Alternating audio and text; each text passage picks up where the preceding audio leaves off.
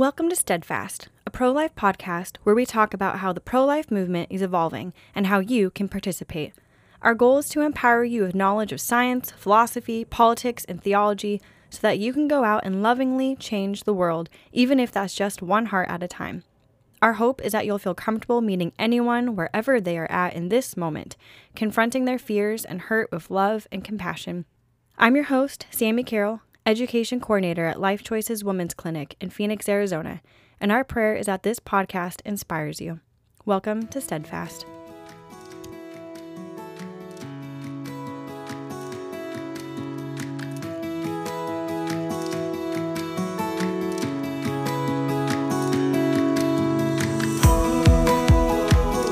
Hello, everyone, and welcome to Steadfast. Today, we are talking to Joel Stepanek, who is the Vice President of Parish Services at Life Teen International. He has written books, he has given talks to thousands of teens across the country, and he is just such a blessing and an inspiration to me as a former youth minister and to, you know, just me on a daily basis. And he has such a passion for getting teens to be involved in the pro life movement and just ultimately to get them to heaven. So I hope that you enjoyed this conversation with Joel Stepanek. Hey, Joel, welcome to Steadfast Podcast.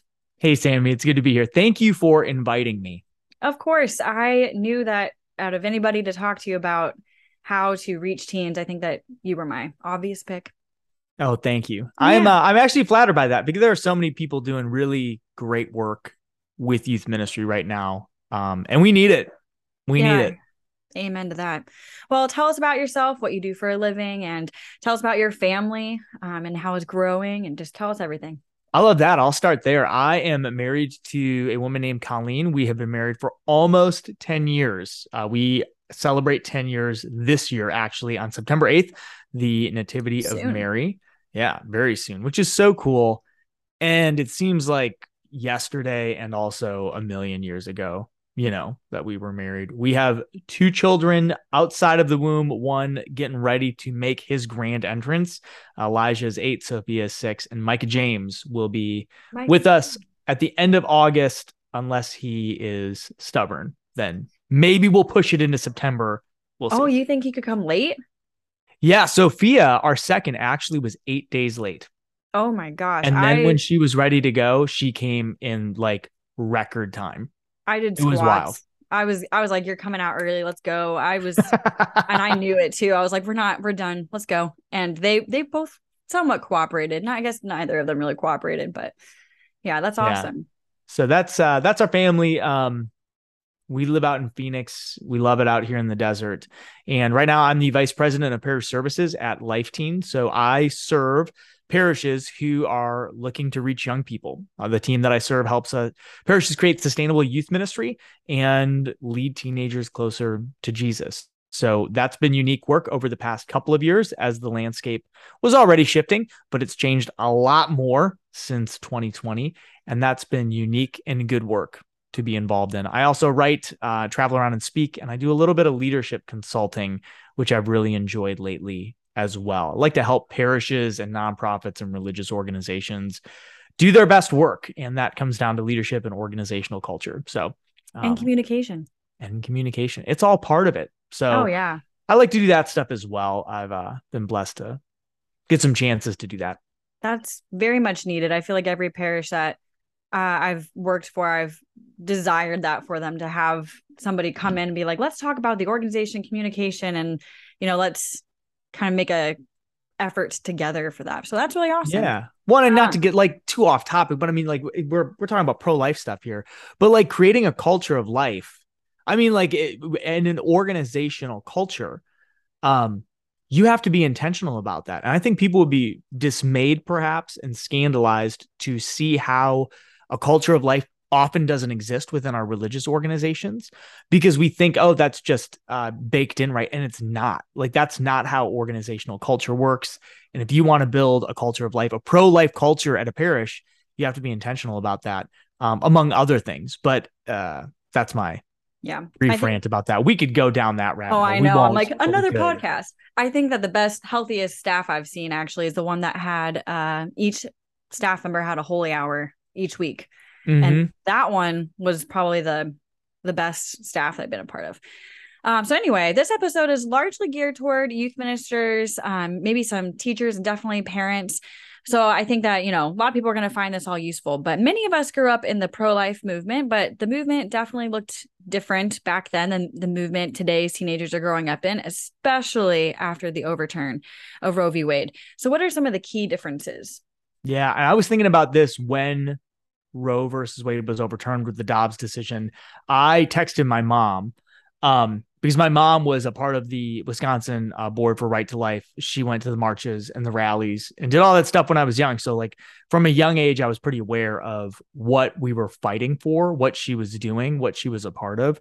She shared uh, her experiences with me of those rallies and having people just do demonic things. Quite honestly, like uh, you know, at their worst, and then at you know the most benign, yelling insults, spitting, throwing stuff. Um, and so I was aware of it, and uh, and I really am grateful for my mom for bringing me up like that.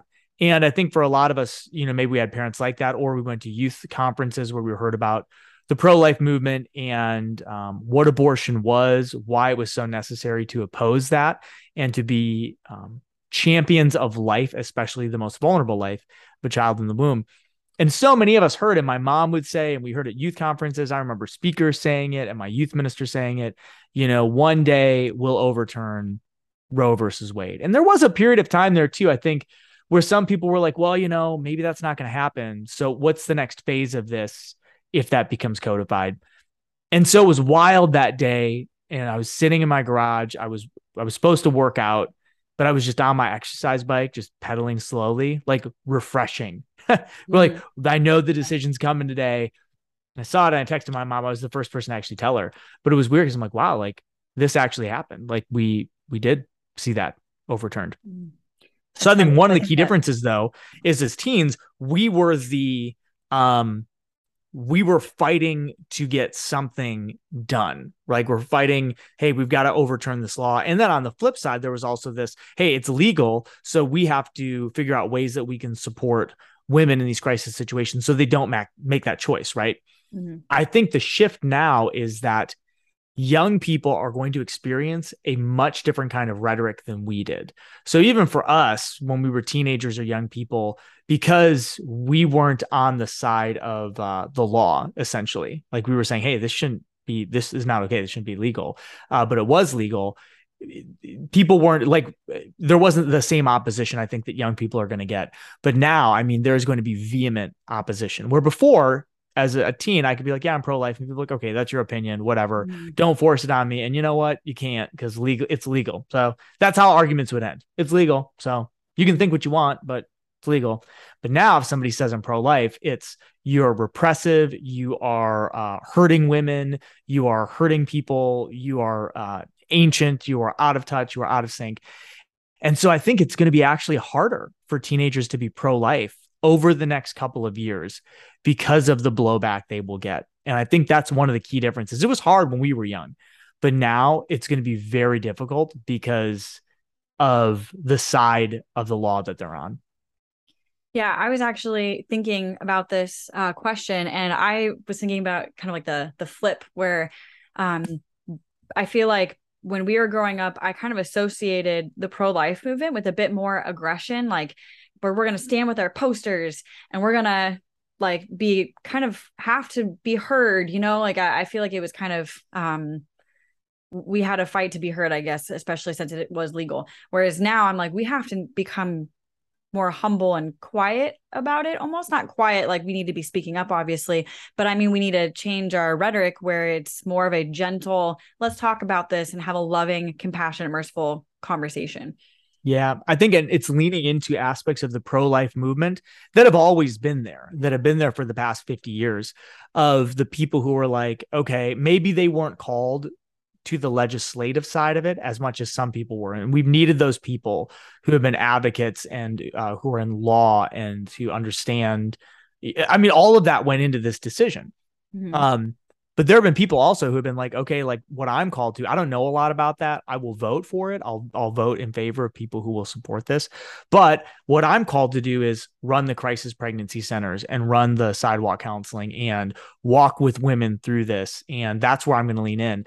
And I think we have to lean into that side of the movement, which is mm-hmm. um, which is uh, not something we're used to because, like you said, it's um, it's always been there but our posture is going to have to be one uh, where we really emphasize compassion and not that we we haven't we certainly have but that uh, we really bring that to the forefront because the picture that's being painted is these uh, old men are mm-hmm. trying to control women's bodies and they don't care about the child or the woman and that is could not be further from the truth uh, it's so monolithic and wrong yeah. but i agree with you we have to emphasize yeah. that that facet of this yeah. uh, diamond of the pro life movement. We've also been told, oh, you're just pro baby. And I think that one of the things that I've seen over just the past couple months is the switch to focusing on the mom because that's the pro choicers' concerns. And like, I'm, we're, of course, we we know that we've always been concerned about the mom, but I think uh, even just the tactic tactics of how we talk to pro choice people. Uh, I've seen a lot of people kind of, okay, sure, let's focus on the mom let's talk about why this isn't going to be good for her. And so I think that um, is also another key difference. So Gen Z, as we've established, is very different as a whole than millennials and Gen X. But what are some key differences and how do they impact the ways that we share a pro-life message with them? Yeah, I think Gen Z is profoundly empathetic, which is really good. Um, praise God for that. I think there was a cynicism among Gen Xers there was um not a nar I don't want to say narcissism or entitlement with millennials. And that again, the generation talk is a whole different thing, right? Yeah. But I think millennials very much had a hero mentality, which was good too. Mm-hmm. Um but for uh, but it could leave people behind. I think sometimes and a millennial be like, I'm the hero, I'm the protagonist of the story. And so if you're not on board with that, you gotta you gotta hop off. Um, and I think what's unique about Gen Z is that they are empathetic and they desire for people to be cared for. And I think in that, that's where the fight happens and why we have to help a young person understand what the pro life movement stands for and how to, and you had said it before, how do we live that compassion for the mother and the child. Uh, you know, love them both. Because uh, if we don't, that is definitely going to be a tactic that the other side, the pro abortion side, is going to use. And you already cited it of like, well, what about this? What about this? Uh, and like situations that play on the compassion, which we do, we of course do as well. But people have to know how to treat those situations. So this summer, I um, have been traveling and speaking at youth conferences. And one of the workshops that I talk about deals with pro life issues. I talked about three things. I talked about uh, abortion, racism, and euthanasia. Um, I think euthanasia, just as a side note, is going to become a bigger issue in the next 10 or 15 years. Um, mm-hmm. We have so many baby boomers. You'll hear it. You're, yeah. you're going to hear that in the United States. Um, but afterwards, so many questions came in about abortion, and they were all questions of relationship and compassion. What about cases of rape and incest? What about uh, you know, of uh, ectopic pregnancy? What about when a mother's life is in danger? Um, what and I mean, one guy was like, "What if like a mother's in poverty and and all?" And I mean, all of those things. None of them had to do with rights. They all had to do with like the person and how do we love the person? How we how do we have compassion in this moment? I think that those are key pieces with Gen Z that if you can help them understand what's happening here, help them understand the philosophy of life, the breadth of the pro life movement, that it's not just a theistic movement. There are atheist pro lifers. Um, that suddenly they'll be like, oh, the compassionate thing is to defend life at its most vulnerable. And in doing so, we also serve moms. And, you know, and by the way, like, to get teens asking because they're act they're active. They want to promote social change to say well why don't you look into how much your state funds crisis pregnancy centers? You should look into what what your politicians voted for as far as funding for uh, women who are in crisis situations or single mothers or people in lower in the lower lower socioeconomic strata. You know what are we doing for them? Um, and i think you'll find that perhaps it's not adding up. And that's and that's anything we can lobby for and, and put our efforts into I think also they are so receptive to the science behind it. mm-hmm. where they, I mean, you can convince them just on that. And I keep on saying this where I'm like, it's not a religious argument. I mean, there's definitely that aspect. And there's a reason why Catholics have been really the forefront, you know, leaders of the pro life movement for a long time. But we have the science, we have the technology, and I think that will change them, their hearts. But I, I do love that about the Gen Z generation that they, they will rally and if they rallied for the pro life movement, it would be such a game changer. Like they they have so much uh com- like like you said empathy and but passion. They they want a cause to rally behind. Yeah. And that's a great note because I think the science piece is key. Um because uh, because it's science versus rights. And my civics teacher used to say your rights end where the rights of another person begin. So it really is that debate. But a lot of young people do not know that. They're caught up in Twitter, Instagram, TikTok rhetoric. Oh man, the the misinformation that's spreading. I've been trying to post a lot of neutral things. Like I, anybody who knows me knows where I stand, but I've been trying just to give information, just to try to give mm-hmm. people peace because people just don't know. So, what are some of the challenges? Speaking of a challenge, misinformation, what are some of the challenges we face in promoting the church's teaching on pro life issues with these young people? And are there any tactics that we should avoid because they could really backfire? Yeah, I think there's a couple of things. One of the challenges that we will face is, and you mentioned it earlier, uh, the idea that, oh, you're only pro baby. And I think that that's a, a real, the reason why that's a pervasive argument, especially for young people, is young people value authenticity, especially Gen Z. Like they want authentic people because they've seen so much inauthenticity, especially from adults, from church leaders, from politicians, from celebrities. Like every single day, there's it seems like there's one other person like, hey, remember you thought this person was great? Up, oh, they're not. And so they're asking that same authenticity from the church and authenticity for them is consistency across the board so one question i got asked in this workshop talking about euthanasia doesn't really make sense that catholics are so pro-life when i know so many catholics who support the death penalty okay you're right that's an incongruency like it, it is. Mm-hmm. and teenagers will spot that and i think unfortunately there are times that we let our politics align a little bit, uh, drive our pro-life perspective a little bit more than they ought to.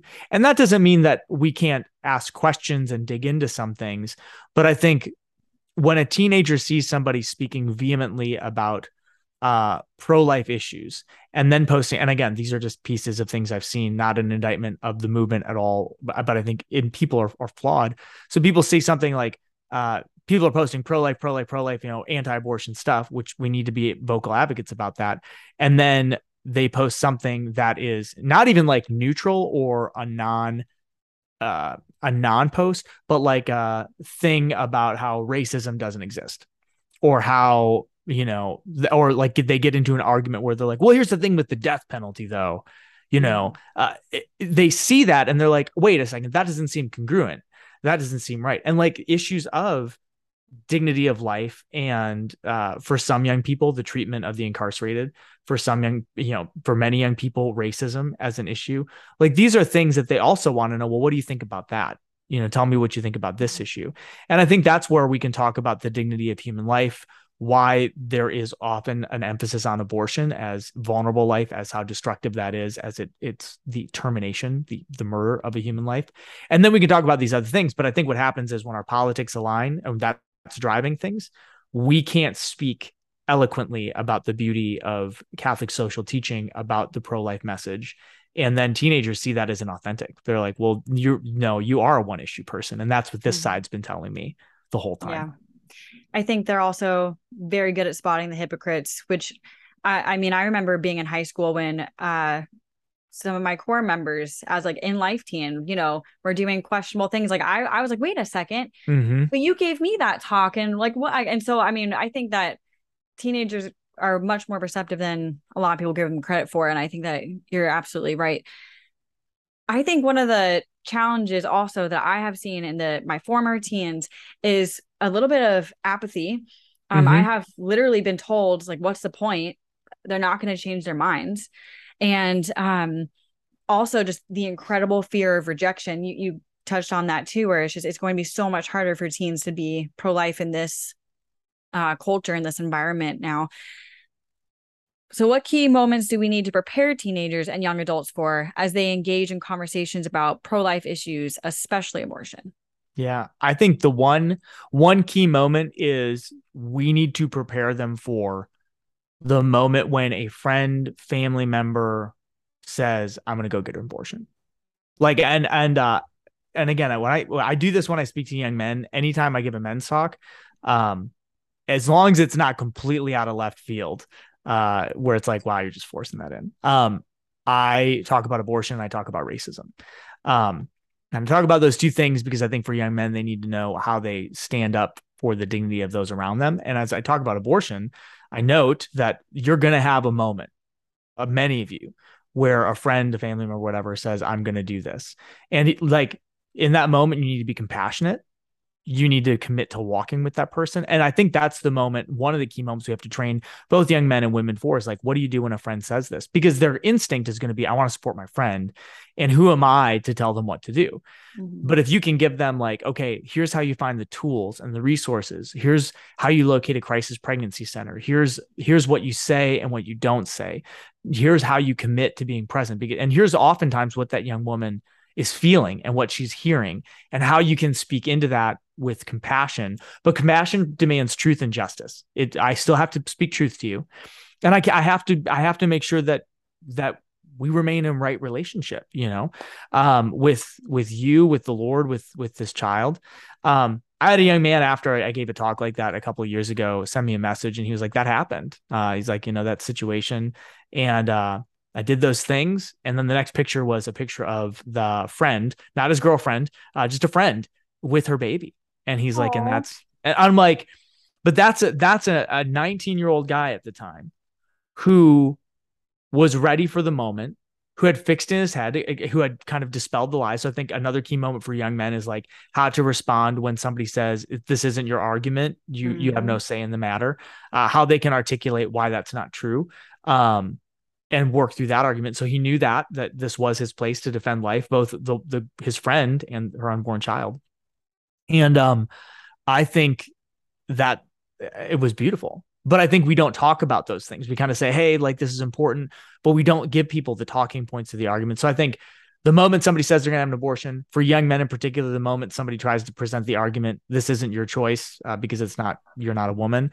And then I think just when they get into academia and high spaces of higher education, like teaching them here's how you have a philosophical argument, and here's some of the things you're going to hear and why those are not good arguments. Even just shutting down the most basic things, um, because they're going to have that moment, and to be able to not get flustered and speak articulately could actually be a moment of conversion for other people. Because if they're like, hey, like, well, why don't we talk about this? Like, let's find where we both stand uh, as far as our values, and then let's dig into that a little bit and figure out how we can maybe come to understand one another. And when young people can do that, you, there there is a chance that you can convert hearts. And somebody might say, "Wait a second, I haven't I haven't really thought about things that way."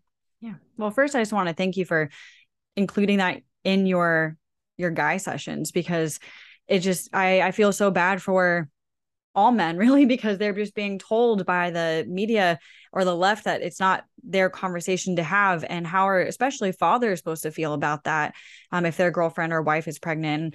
Um, we i have a uh, an episode with father kurt pereira about healing mm-hmm. ministry and about healing that needs to happen for men. So i just think that's really great that you um, include that. Shameless plug uh, life choices is also starting um, a leadership group for teens and i'm a philosophy and english nerd. So we're going to go through all the arguments and the i love teaching about logical fallacies. Mm-hmm. i've uh, taught a couple semesters on logical fallacies just so that they could have those arguments and then i make them do debates and we're going to do debates in this uh this group um to try to prepare them for those conversations. But did you i mean t- did you get a little teary-eyed when you saw the babies? I feel like you had to have a like a, a praise god moment it did. And I was I was inspired because I'm like that you know as a as a 19 year old 20 year old man like that's a scary thing to do. And like that guy stepped up. And so i was like wow like i need it it convicted me where i'm like man i gotta pray for for fortitude. Because and again and I, I always note that it wasn't his girlfriend because i'm like that it's a mm-hmm. whole different level. Like this isn't his yeah. baby. This is this is a guy who's like no i'll stand with you I'll, yeah. I'll stand with you in this uh, to the to the end. You know, he's like, I was there mm-hmm. at the hospital. I'm like, oh, God. like right but i mean like what happens if you train young people in that type of compassion mm-hmm. you know but i think it it happens through even like again the philosophy the formation yeah. and not under underestimating that this is a thread that can actually unravel people's faith if uh if this one goes because they're like well yeah. if the church is wrong about that what else or if they're being hypocritical or right. in- inauthentic yeah yeah yeah so as we mentioned, a lot of youth ministers, parents, maybe teachers will be listening to this. How can we all really continue to grow in their our understanding of life issues? And what are a couple of habits that you think are just non-negotiable for a pro-life leader? Yeah, I think a couple of things are one to know the arguments, the the the philosophical grounding of these things yourself well enough to articulate them and teach them. These are not talking points you see on Twitter or even in the news. Um, that's the first thing. The second skill is to learn how to and to teach others how to drill down onto primary sources from news articles, even if they're news articles that agree with what you're saying. And you're like, oh, like that's a cool pro life article. Cool. Look, like, what are the primary sources? Because you want to cite those things and know, you know, if a study comes out saying X, Y, or Z, well, why does it say that? Mm-hmm. Um, and just to do that with any news is a good habit to be in. Um, I think in understanding how all again how the church's teaching applies to all life issues and how we can teach and navigate those conversations as well. Because, like I said, if you're very articulate with um, abortion, that's very important. But there are other issues teens are going to ask you about to test your consistency. Well, tell me what you think about this. You know, tell me what yeah. you think about um, this thing that happened, uh, about this this school shooting. Tell me what you think about about you know this um, this black man that was shot. You know, by police. Tell me, tell me what you think about that. And those are sometimes conversations we're uncomfortable with because like, ooh, I haven't I haven't done that work. Uh, but we need to do that work because yeah. for teenagers, it's they're not asked, they want to know what you think and they want to learn, but they're also testing you to see are you consistent? Because like this thing is an injustice. They they know that. But they're like, do you think it's an injustice? And sometimes if we don't if we haven't done the work there, or like euthanasia is another one, um, uh, uh, the death penalty. If we haven't done the research there, then we resort to like talking points to our preferred political party. Yeah. and that that is is not always that's not a good thing. They'll um, see through it. they'll see through that yeah. Yeah. So i think that and just to pray to stay pray, prayed up and like you said not to be hypocritical to to recognize that our holiness we have to shine before others. And um and in doing so like to live that joy to to show compassion uh they'll know us by our fruits and i yeah. think as you see the vitriol from other people uh, and and another side of this, I think again, teens will start to see the contrast of like, wait a second, that that doesn't seem right. Um, so live compassion, live joy, and I think that that you know by their fruits you will know them. I think additionally, one of your favorite topics, you have to be humble, uh, especially mm-hmm. when you're asked a question and you might not know the answer because you haven't done the work. It's it goes a long way with teens to say, "Good question. Let me let me go do my research. Let me um, let me get back to you even because i think that they appreciate that you're not just trying to spitball an answer that might not actually be um accurate or a, the best argument or a good representation of what we believe yeah and you can do you can there's an affirmation in there too right to say to a teen that's a really great question what a mm-hmm. what a smart question to think of um and you know it's such a good question that i'm gonna have to dig a little bit on that. And like you say that to a teenager, they're not going to be like, oh, this, whatever. They're going to be like, wow, like I thought of a good question. Mm-hmm. And they're actually going to go do the work to figure that out because it was such a good question. Like, uh, that's a win win all yeah. the way around. But uh, you're right. It doesn't happen without humility. And they care about me enough to actually go research and come back yes. to me. Like they're going to remember me, which yes. I think goes obviously a long way. So, where, my last question, where have you seen God, especially in the past few weeks in the pro life movement? I really think it is in a lot of the young people who um, who are passionate about this. And again, even encountering them at events, there are people who ask really good questions, whose hearts are, are, are again compassionate for people who need some direction. And then there are young people who are like have hit the point where it's like, well, this is just unfathomable that people are mm-hmm. even opposed to this decision. And I'm like, praise God, like that's you know where. And again, there's still compassion where they're like, yeah, like I'm not I'm not hating on anybody, but where they're like, no, like I, I've accepted that this is this is wrong and we have to do something about it. And I think that I've just encountered more teenagers like that. And I'm like, okay, that's that there's there's something very hopeful yeah. about that. Praise God. Well, Joel, where can we follow you on social media or get your book, you've got multiple books. Um, where can we find all of your fantastic content? I was just telling Joel uh, before we started that he's just been posting some really great content on Instagram. So can you share us your handles, all that good stuff? Yeah, you can follow me on Instagram at Chasing Humility, on Twitter at Chasing Humility as well. I have a friend who's trying to convince me to get a TikTok account. I don't know about that, but if I do, it'll probably be Chasing Humility. But at Chasing Humility is where you can find me or my website, joelstepanek.com. Um, if you're interested in serving together and bring me out to speak and talk about any number of things, uh, you can shoot me a message there. Awesome. Well, thank you so much for all of your wonderful things that you had to say. And thank you for spending the time to talk to me on this podcast. I'm sure all of our listeners are really um, appreciative as well. It was a gift. Thanks for having me, Sammie. No problem. Thank you. Bye.